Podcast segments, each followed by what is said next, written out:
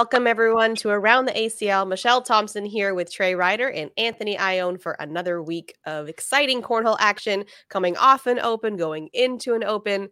Big news. I know you guys are avid bagging and bragging listeners, so you probably already know that we finally got an intro video and it rivals the Around the ACL video nah, thanks to Corey. I got to see uh, it to believe it. see it to believe it. so, I mean, you already saw it though, because you're an avid listener, right? I mean, Oh. I catch them all. Yeah. I catch yeah. them all. Yeah, I figured. oh, no. But in all seriousness, uh, lots of fun things to get into. Uh, we're also going to do some overreaction Monday and we're going to do some mid season awards. So lots of good stuff coming up for you today. Uh, Trey, how was your weekend? How much cornhole did you get to catch? Tell us all about it. I watched a lot of cornhole this weekend. I watched right. almost this this whole uh open kind of doubles and singles uh, start to finish. So i mean I, I watched a good bit of it so it was good. I stayed so we just did a bunch of cleaning and errands and stuff like that around the house so i had i had time to actually watch and, and pay attention which was which was great. So i actually am very informed about everything nice. that happened weekend so that's, that's uh, really good. Um no no no it was it was it was a good weekend of just uh yeah, watched a lot of cornhole. I watched. You know what I did though? I did not watch a single uh, minute or second of cornhole anywhere except TikTok. So I watched our wow. entire broadcast from TikTok this time, mostly because I wanted to see like what the dynamic was. I tell you what, it's my new favorite place to watch. I love Why? watching on our TikTok because the audience that gets on those things is not cornhole related. Like if you watched any of the broadcasts this weekend and you were wondering why Jake and Wally had to explain the rules every yeah. 10 minutes, it's because on TikTok you had so many people that were commenting like, "Can someone explain the rules to me real quick cuz I don't and I don't know what's this? going on and I love this." but I I got to give a shout out to Jake and Wally. They did a really great job. They had so the if you add Saturday and Sunday the views of our live stream just on TikTok, 1.2 million people watched. Oh wow! The, the live. What? Yeah, it's it's taken off. It's taken off on on on TikTok. It's becoming a new place. So I like I. I really wanted to see what the dynamic was in the chat and how it looked and like everything, and it was it was really really cool. We really liked it, and uh, I think the only thing is you know, we got to figure out how to moderate all these bots that get in the chat. But other than that, they had like they had over five thousand people watching live at one point. So what mean, made was, us go to TikTok? Like, where did that come from randomly? You know, uh, so part of it was that like TikTok in general has had really good numbers for the ACL over the past year and a half, and then over the past like two months, it it's kind of plateaued a little bit.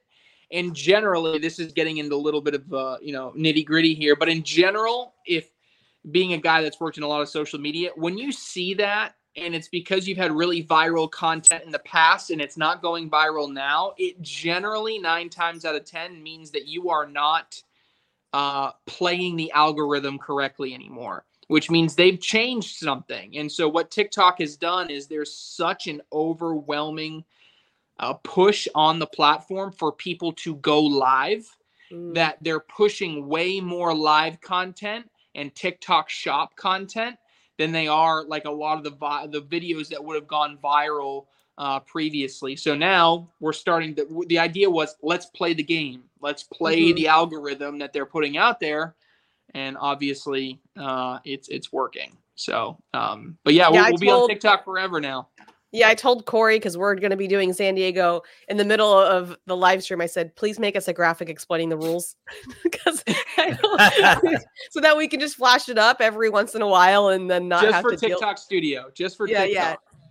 Exactly. We only need it for TikTok. Um, but yeah, I'm like just thinking, you know, ahead here. but that's awesome. Anthony, did you catch any of it this weekend?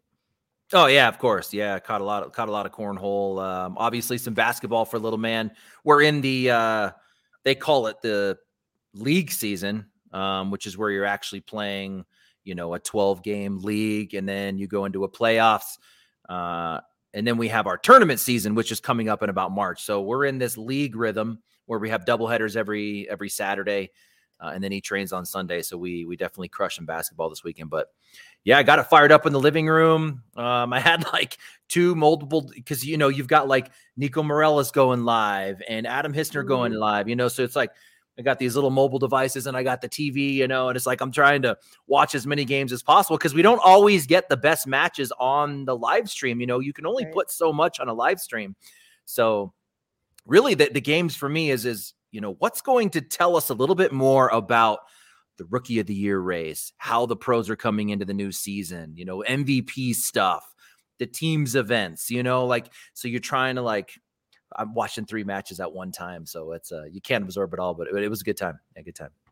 We just had a playoff football on with cornhole, but what was crazy was we went up to the snow again, and some miracle we had service, so we were watching cornhole out in the snow as Rome sledding and doing all the things. So I did get to catch uh, some of singles as well, but uh, doubles was at home uh, simultaneously watching football. Um, so with that said uh, what are your thoughts on the event as a whole, Trey? So this was in Hamilton, Ohio. Aside from it being cold, which we heard several times, what what did you take away from the event? Yeah, I guess uh, you know it was a good mix, and I thought Saturday and Sunday were two very different like themes. Like I felt like Saturday was like the who's who showed up and put their foot down to talk about how good they are, and then Sunday it was like if you've never won anything before, you were gonna win. like it was just a weird combination of, of dynamics. I guess I'll start on the double side. You know, hey, I put him on the clock. I said it was important for Mark Richards and Tony Smith to win the Open, right? Be, or win an Open before yeah. the pro season. And I said it was going to be a failure if they did not do that. Well, they listened. And honestly, they were scary good. Um, and it they looked like the team this weekend that you expect a super team to look like.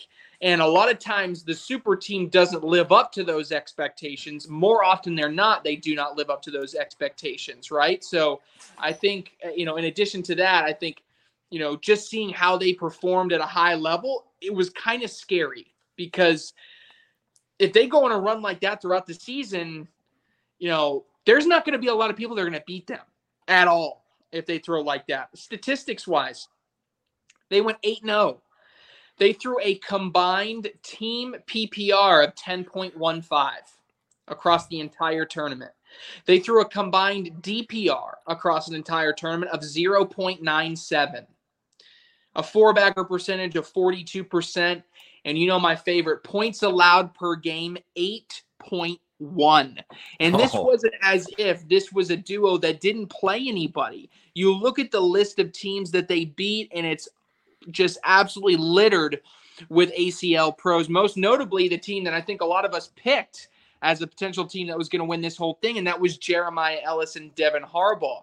But in, in reality, Richards and Smith just came out down the middle. And you know what? I'll be the first to say it. I love the effect that Mark Richards is having on Tony Smith right now. Because when I watch Tony Smith play, he's a completely different person.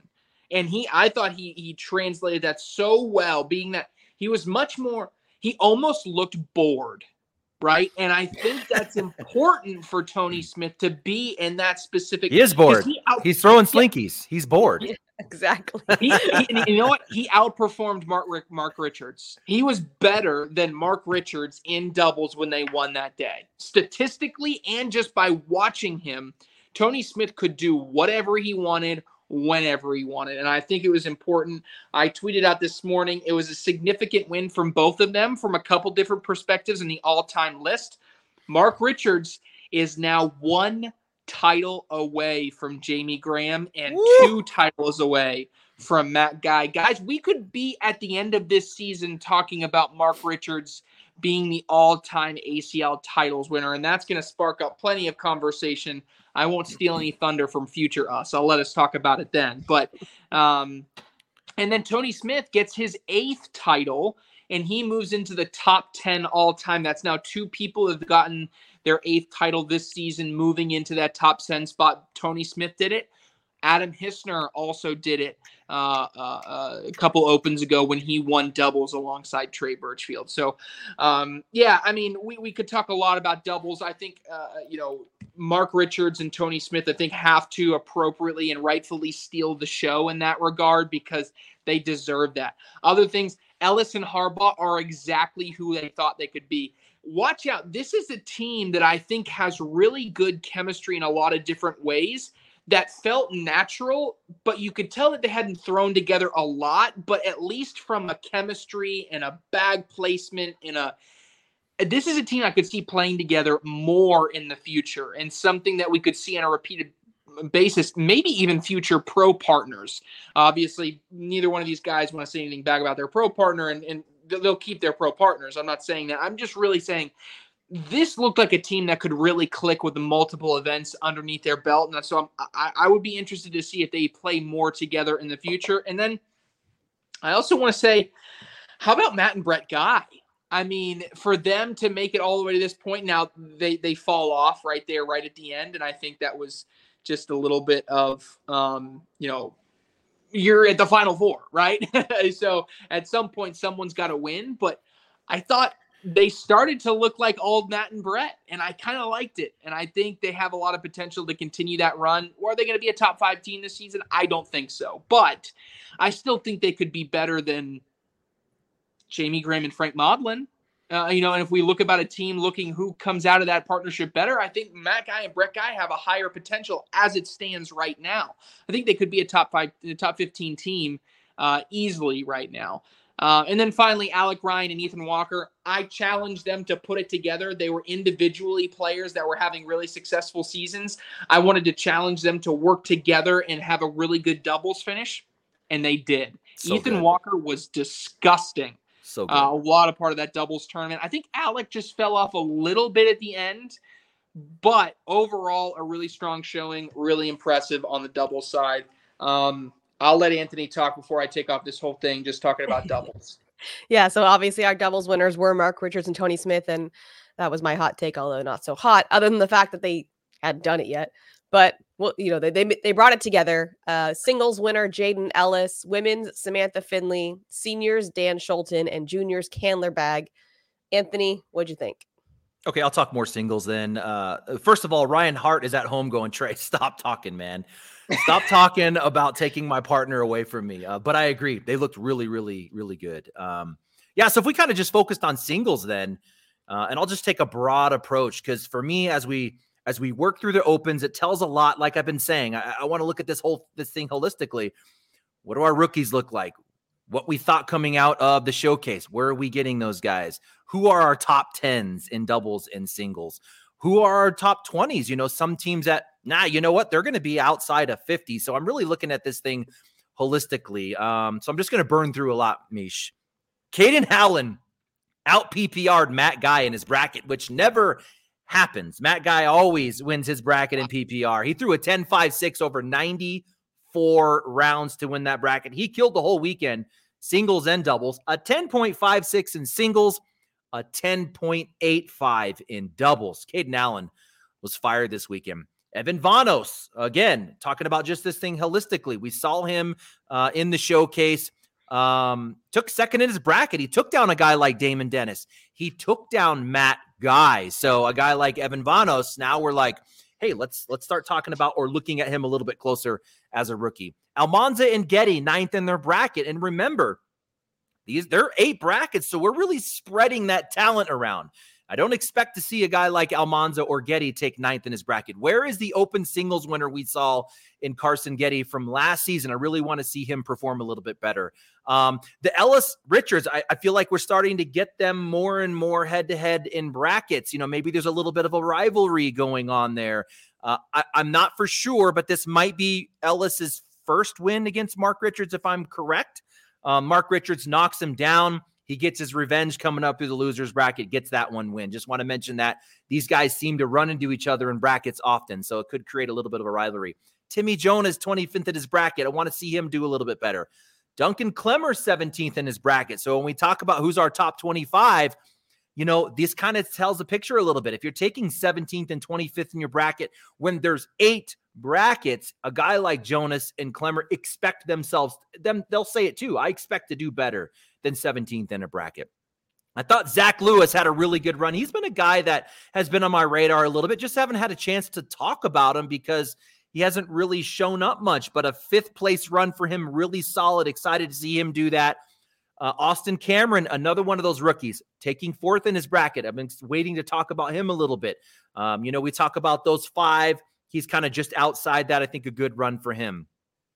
We got to talk about Landon Bass's run because he had to go through, he probably had the toughest run through this thing, but I thought it was pretty impressive, you know, going through Brett Guy, then Mark Richards, 21 to 1. Wow. And then Jeremiah Ellis. So, a really solid run. Not only did he win a bracket, he won a tough bracket, and then he made his way through a couple rounds into that finals. Tough, tough run for him. Meesh, Logan Hall. What do you remember about Logan Hall coming out of the? uh He was a star, the, uh, and he was a star. First, first drafted Cali Slinger. so I was watching him. I wanted to see if it was worth it. 13th in bracket. Um, you know, I expected more out of him uh, just from what we saw in the showcase. I thought we were going to get more, but again, just tells us a little bit about him. Some of these players we're not seeing in five or six opens already. Sometimes they've only, they've only been to one or two. So 13th in bracket wanted to see him a little bit better. How about Matthew Troxel?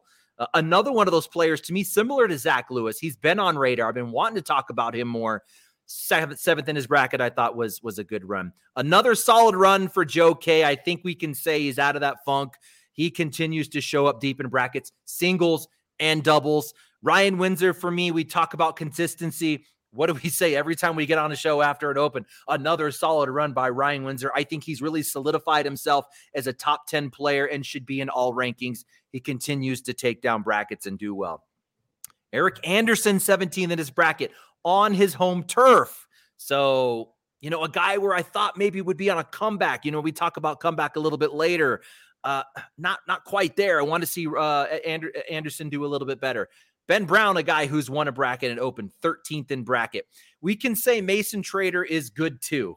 we talk a lot about Ryan Trader, his twin brother, right? I want to say they're they're yep. twins, twin brother Mason Trader uh, made a solid run. He he could be a really good player in this game as well. Um, Juwan Smith, again, another rookie coming out of the uh, at the showcase. He was pretty impressive. He takes fifth in his bracket, made a really good run there. So starting to put him on radar a little bit. Uh, Elizabeth Tennyson takes third in her bracket. What? Now, if you look at a little bit closer, uh, it was an easy run. Let's be serious. Elizabeth will probably agree didn't didn't play a pro until she got all the way to uh, Schlobohm in that third place match, lost it. So all of her wins to amateurs, and a lot of them I didn't even know who they were. Um, but still a solid run, third place in bracket. Schlobohm showing up. You know, a guy that when he came in, he was kind of at the top. We were talking about him a lot. Good to see him show up. Bernasette taking down a bracket. Um, are we talking about him as a top 10, 15 guy? No, not really. And if you look at his bracket, it was a pretty light bracket, but it kind of gives you a we're talking about dedicated pro players, players that are making this their job. You expect guys like Bernasette to show up. You know, we always say, oh, these high school kids, they're really good because they go to class and they play cornhole. Well, there's adults out there who are just playing cornhole. They don't have mm-hmm. class. So there are some guys like Windsor, Bernasette, you know, Jordan Power. These guys are dedicated pro players. We should be seeing them perform just like these young high school kids that have a lot of time in this game. So happy to see Bernasette take down a bracket. Can we talk about Nico Morales for a minute? Um, you know, this one's a, a, a I don't know, a proud moment for me just because, you know, uh, Nico's not just a, a great player in this game, but he's a friend as well. And we saw him, you know, had this unbelievable season uh, his rookie year where he was like, I want to say he was top eight or seven in PPR in the whole league, and then finished 101st or something like that. And we're all scratching our head going, how is he the one of the best scorers in the game? But then he finished 100 and something. He had he definitely improved last year.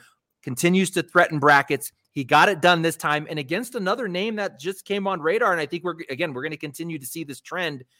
Braden Patterson. Have you guys heard? Is this name at all on your guys' radar?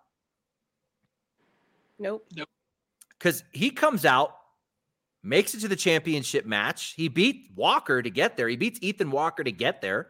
He beat Nico Morales um, in the first scoop, if I remember correctly. Um, amazing player. And again, it's just like these names keep coming up, but it's Nico Morelos. I think he's missing that one thing. He's got this Matt Guy esque mentality. Overuse of the, I shouldn't say overuse of the airmail because it does rescue him a lot and it does put him in good position.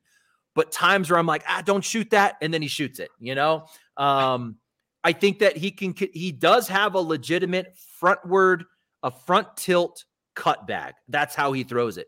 I think he could use that ability to move right to left a little bit more, whether it be getting in side by sides versus airmailing over the top of a level one. I think that'll that'll improve him a lot, or really getting that to go around blockers as opposed to airmailing. Because his first thought is I'm going to airmail over a level one and a half too. I think Nico Morelos, if he could just introduce one more shot, you know, one more shot, and I think I think because he already has that natural tilt, let's use that to put yourself uh, in position to to not just take second place or third base in, in brackets, but to continue to win brackets. And I think that goes to show when we look at the top, all the players who are winning opens, whether it's doubles or singles, they're all missing. You know, they all have that thing, and the guys right outside are missing that one more shot. And I think Nico Morelos is in that bucket. I have like 10 more I'd love to talk about, Meesh, but uh, You're not, you got to get to the winner. Yeah, I got to get to the winner there. Um, but yeah, so we get to that singles final, uh, and wasn't this a was this a rematch of this? This was the semifinal in high school, wasn't it? Yes. Yeah. So we got a rematch. we get a rematch of the high school semifinals for the finals of this Open. Uh, Jaden Ellis got on TV. He just wasn't the player he was all day. Um, he was giving up twos, twos, twos. He had chances to capitalize, didn't. He had a lot of bags jammed. That broadcast just didn't go the way he he wanted. Obviously, Landon Bass goes on to the final. Well, he gets his revenge this time. Um, and if we look at Jeremiah Ellis's game, I think I, I love his game because it's a true hybrid game. I wouldn't call him a roll guy. I wouldn't call him a guy who uh, runs bag and shoots airmail. He really does have all the shots and he uses them sparingly. Very like Mark Richards, like to me. Um, yeah. He's got that roll bag, but he only uses it when it's the right time. He has an amazing airmail. And typically we see these roll guys – you know, they, they roll so much that their airmail, airmail kind of comes down. I think he's really leveled those out to where his roll bag and his airmail are just as deadly, and he can use those. His push bag, you know, with that with that exaggerated step through, you know, that that slick side works really well for him to punch through. So no surprise that he won that. You know, this is the world's amateur uh champ. He's beating guys in conferences like Bernasset. Um, you know, he's he's been beating guys at the top level for a long time. No surprise. Um, but I kind of wanted a Jordan Power Jeremiah Ellis final. Just saying. Didn't we all? Just Didn't saying. we all? say, we did get them in doubles though, and the doubles we did. fun. It was Tough. so fun. I wish we had more players like that because that was pure entertainment. yeah, guys, if you missed that, go back and watch uh watch that doubles matchup. Um it was awesome to get it from both sides. You know, you had Ellis out there like uh hey, hey, uh, Power, you don't talk so much when you're down, huh? Like in the middle of the game, like he's getting him going. Power takes a timeout, shanks the shot. And he's like, yeah, that timeout didn't work. You know, just like totally getting in his head. I was loving it. He dishes it. More of that. What I appreciate about Ellis is that he also compliments, right? So he Facts. he's he goes both. Like, yeah, he'll be, he'll dish it, but then he'll be like, "That was great shot," you know. and that's Facts. I can't do that. When someone throws a good shot, I'm like, I'm gonna pretend that didn't happen. so I appreciate it. All right, moving on to overreaction Monday. So are these overreactions? Mark Richards and Tony Smith are almost now almost unbeatable. I don't think it's an overreaction. I, you know, uh, look, and here's why: you take the number one and number two best players in the world from last year you put them in as a doubles team, and in theory, they should be the best team in the world, and they should rarely lose, right? The only thing is, what if it doesn't click? What if it just doesn't work? Well, now it's working. They've already mm-hmm. shown that it can work. Like, look, I, I, I, I don't know if they'll do what Eddie and Caleb did this last year, but what I see from them is not something that I'd want to see if I was in the pro division. I, I, I don't think it's an overreaction at all. Okay. Anthony? I'm gonna say it's an overreaction, man. The, the talent is just way too deep to say that someone's almost unbeatable. Um, Will we see them consistently in bracket finals? Absolutely. But getting out of these brackets is so tough. You know, the talent is so deep. I'm going to say overreaction, but definitely they're a top three, two, three, one team. But unbeatable, that's a powerful word. Jeremiah Ellis has a problem finishing tournaments. Wow.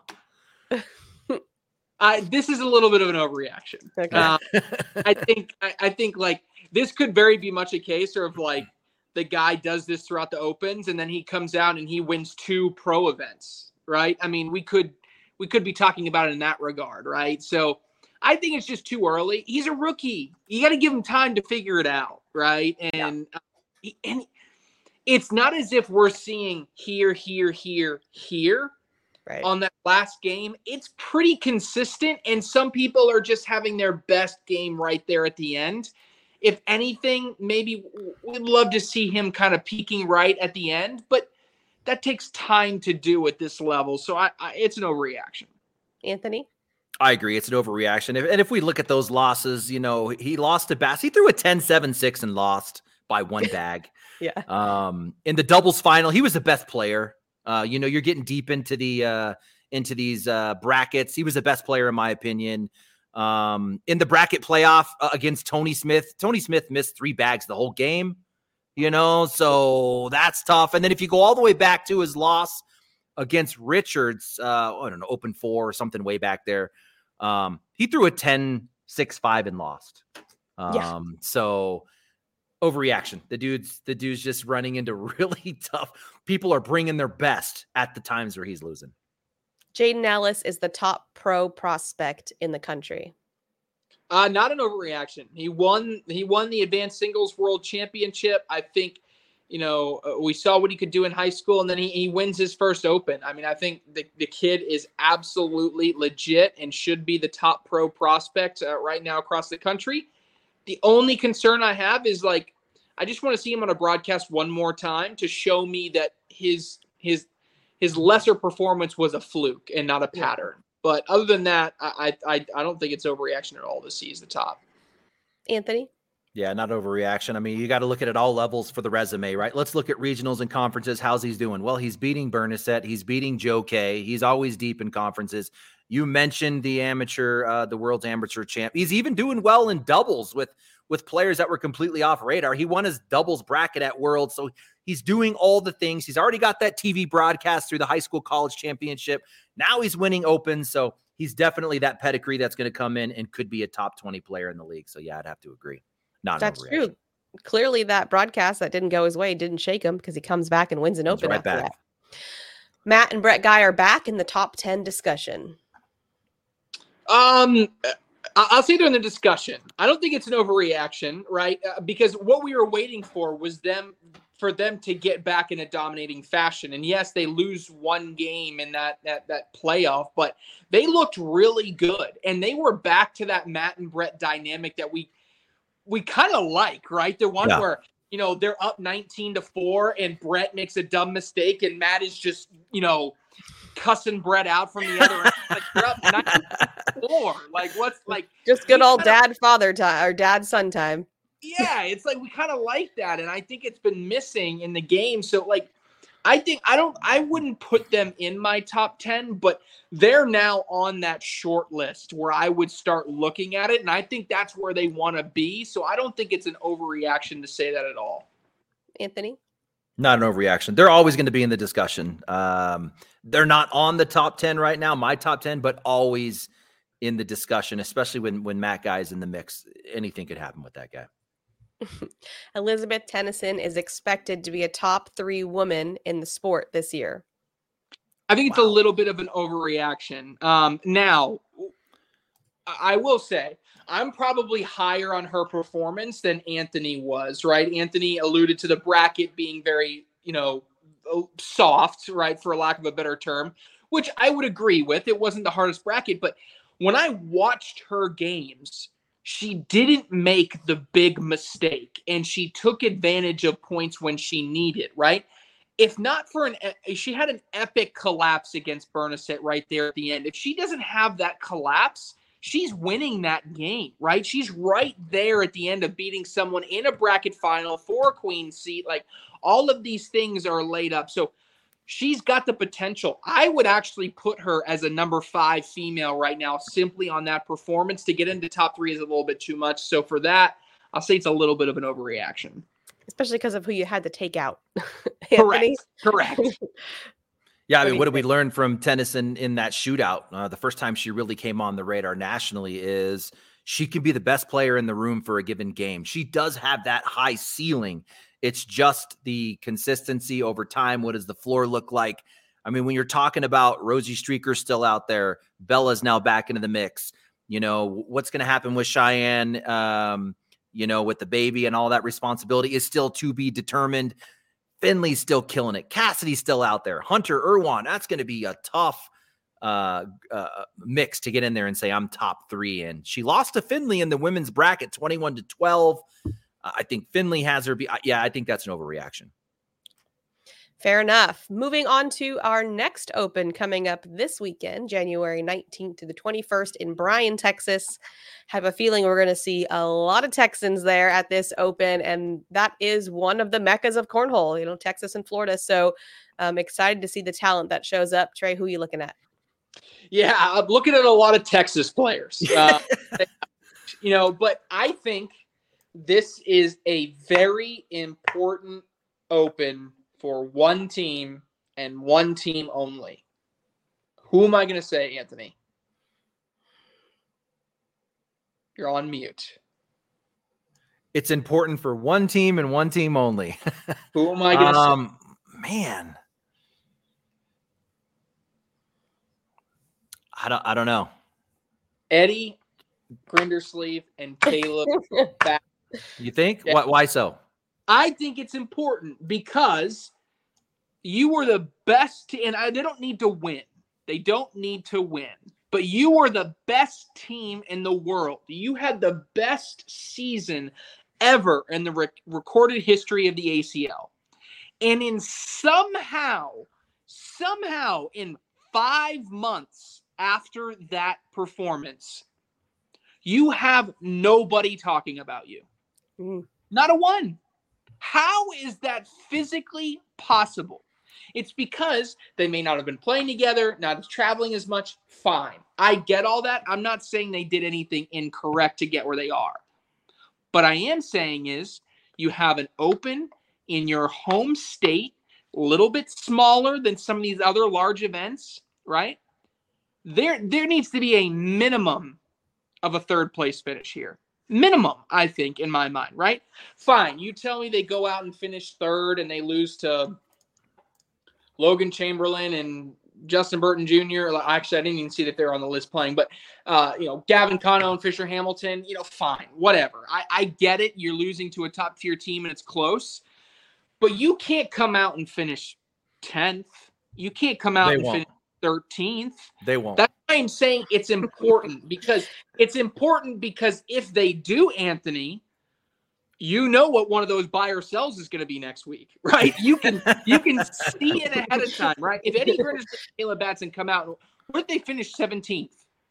You're going to be concerned. I know you're going to be concerned, and everybody should be concerned, right? Because we're talking about a team that was un like literally couldn't lose to go to where they are now. So I think it's important for them to have a really, really good showing this weekend. To Anthony's point, they're probably going to, right? Um, you know, I think they're going to be just fine. Now, going off of who I think it's the most important for, there's also a lot of other things to watch, right? On this list, I see Gavin Cano. He was probably the only bracket winner. He was probably in that eight people that we didn't let Anthony get to right? That of the yeah. list of people that really performed this past weekend in Myrtle Beach, he wins his bracket again. I still think Gavin Cano is one of the most underrated singles players out there. And it's crazy to say that because he's not he's not like people don't like him at all. It's it's it's that for whatever reason, I don't know if it was because he's paired up with Fisher and Fisher got his last year. Fisher's won opens before, right? That because he's paired with him, he's viewed as the B player. And since he's viewed as the B player, he can't go on and be a dominant singles player himself. Well, I think he's shown that that's absolutely not true. So for me, when I talk about it, he's dominated some of the performances in Texas, right? He's won some conference events. I expect him to do quite well as well. Then probably the last, the, the third person I'm I'm kind of really excited to see and watch now is that is Braden Wilson. Yeah. This is a rookie that a lot of people have been talking about, right? Someone that's going to be a really high performer, a kid that's got a great head on his shoulders, young kid looking to perform at a high level. Everybody's got him on the rookie of the year watch list. Everybody else that we kind of have on that watch list has already had somewhat of a signature performance so far this season. You could maybe argue Sammy Soto hasn't quite seen it, but he's got that also got that opportunity this weekend to do the same. But look at Caden Allen. Our Anthony has already talked about what he did just even this past weekend. Ryan Traders won two opens. Jeremiah Ellis has almost won like four events already. So when we talk about this list of rookie of the year and the ballots and what they look like, to me, as of right now, it's tough to put Braden Wilson anywhere close to that conversation. Personally, what I've seen this year. Now we haven't just we haven't just haven't seen him a lot, and now you're putting him in Texas, a home event, if you will, with an opportunity to play at a really high level, which is what everybody from Texas says the kid already does. So he can extend that reach and extend that perception that he should be one of those rookie of the year candidates this weekend by his performance. So I'm watching those three in particular because I think when you have a somewhat smaller field, it's in the state of Texas, you got to watch the players that are expected to defend their home turf. Absolutely. Anthony, who are you looking at? Yeah, I was just kind of burning down this one live. Uh, fun one here. You got the uh, the actual bag maker and the sponsored player Renard and Creek Killer going to team up. I, I thought it's kind of bummer because you know, we're getting closer to the team event. This is an opportunity for for Windsor and Creek Killer to really get together and start honing those that chemistry working together. So I don't see Windsor in the field here, so he's going to miss out on that one. Um, staying in that same area, you've got Costanza and Soprenit going to be teaming up. This one's pretty fun. Um, and actually, I think it's worthy of a like a follow, like almost trying to check out every match. Jacob Gore and Steve Schrader. Stop playing. That's like opposite sides of the spectrum, right? In so many ways, yes. Uh, but they could do damage. I mean, you have two completely different style players, age. What are they height, throwing? I mean, you name it, bag styles, everything is yeah. different. What are they going to throw? That one could be uh, kind of fun. You mentioned Grindersleeve Batson. Um, I said it one time in the show they could suck in every open all the way to the pro event, and I wouldn't be worried. I'm going to stand by that. It kind of goes against what Trey is saying, uh, but these guys just have too much history too much chemistry for any of that really to bother them. I think they come into the pro season ready to rock and roll. Um, Almanza Trzynski going to be tough. Uh, here's here's a, a, kind of a mix up in partnerships.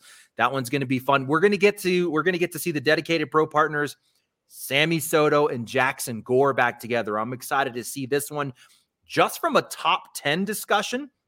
You know, probably maybe outside of some of the top tens, maybe slipping in. I think here's an opportunity to really solidify that discussion. I think there's a whole storyline around Logan Chamberlain right now, possibly the best doubles player in the game. This one might shock you a little bit. He's won, what do we have? We just had our seventh open. He's won three doubles uh, open championships with two different partners. This is going to be a third one with Gavin Cano. How crazy would that be if Logan yeah. Chamberlain comes in, pulls a fourth doubles title with three partners in the same season? That would be pretty amazing. So I'm going to have a close eye on those guys just because of that storyline. Um, love seeing some guys like Dylan Turpin coming out. We don't get to see him a lot, and we know he's a top player. What does Dylan Turpin look right now? Has he been evolving that piece he's been missing to take him off of the best second place player in the world right now? He always takes second. Um, what has he added to his game going into 2024 to get him over that hump? I want to see that. Uh, and then you may, mentioned uh, Braden Wilson and AJ Sims. Again, similar storyline. We don't get AJ Sims all the time. Uh, we don't get Braden Wilson all the time. So I'm excited to see those three guys essentially in their home turf, you know, Oklahoma, Texas, whatever you want to say, uh, competing. So I'm excited about those ones, Meesh. You mentioned the bag maker and playing with the pro player, but you didn't yeah. mention little Cash Chamness playing with Alex Hicks. Oh yeah, really? Let's go. Rich. Let's go. Cash is a little shooter. Um, he is. Where was that? where was that? Um, were That we was in Minnes- Ohio? Minnesota. No, Minnesota. it's Minnesota. I think, or was it Ohio? No, maybe it was Ohio. You're right. They went. Was it bracket? Damon. I think they played Damon Dennis or someone in the final. Oh my gosh, that'd be awesome. That would be. A seven-year-old playing Damon Dennis. I mean, it- that's cornhole for you. seven and seven and sixty. Let's go. We got, yeah. And then Jake Gore, Steve Schrader. Just you know. yeah, that, that's my favorite Yes. thing about the sport is just the, yeah, the age discrepancy is so cool. Where else do you get that? Let's move on to some mid-season awards. So these are not, um, you know, necessarily predictive, but it's who you would have as your award winners if the season ended today. Starting off with MVP, who you got, Trey? Yeah, I think this one's pretty straightforward. I got to go with Mark Richards, and I think it gets capped off by the fact that he just won in doubles alongside Tony Smith. When we're talking about someone, we've only had seven opens. There's been two players to win two of them. That would probably propel them towards the top. And then you add on the fact that Mark Richards and now Tony Smith take down the most recent open. I still think Mark Richards is the best player in the world right now. I would go, my MVP would be pretty easy, Mark Richards. Anthony? Yeah, yeah, I agree. Um, open three champ, open four champ. You mentioned the doubles championship. Uh, three of four times they've won their bracket, or he's won his bracket in doubles, obviously playing with Tony Smith. So uh, yeah, he's my MVP, which is I was the only one that kind of pulled out Caleb Batson as potentially the number one player in the world. I'm thinking ahead to the pro season. I really, I'm still standing by. I think Caleb Batson could threaten that number one spot for uh, for Mark Richards, but right now he's the MVP. Rookie of the year. Yeah, this is a two horse race for me. And I know some people will be even Don't do it, by- Trey. By even me mentioning right that it is a two horse race because you're like, all right, Trey, how many rookies have won an open? One. How many have they won? They've won two of them. That should be the easiest answer in the world. And it's still not the easiest answer in the world for me. I still am trying to find a way to get Jeremiah Ellis because I just I, I just think that potential is so much there, but I can't grade on potential. Right now, the rookie of the year is Ryan Trader. Okay. he has earned that. It's his spot. Um, maybe being predictive, I may predict something else, but right now Ryan Trader has earned it. If there was actually anything up to this date that Trader hasn't lived as much up to, it's on the double side, and I don't know if you can fully just put that all on Trader himself. Ellis has had more success with multiple partners on that double side. When we think about MVP, we do have to consider singles and doubles. Yeah. But still, as of right now, it needs to go to Ryan Trader. He has earned it, and uh, he gets to hold it until someone else takes it from him. Fair. Anthony? Yeah, they're even on the uh, five open singles. They've both won their bracket three times, so we can call that a wash.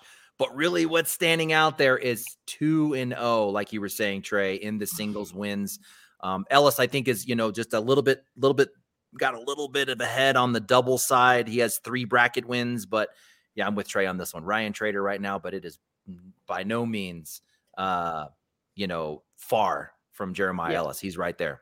He is right there. Uh, comeback player of the year. All right, this is new this season. So, uh, similar to other sports, someone that's making a resurgence, right? Not the first time they've been there, but maybe a time when they've, they've come back for whatever uh, different reason. Uh, I have I have a split. I, I'm giving this award to two different people, and I, Okay. it's, it's it's my Meesh rules. doesn't allow that. Cheater. Yep. Meesh does not allow that. um, so I have a split award between, and because there are two different reasons, and and if one wouldn't qualify, I would understand why.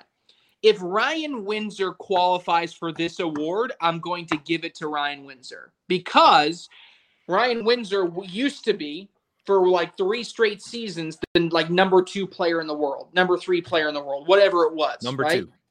Yeah, and then last season he finished his 23rd. Is that bad? No.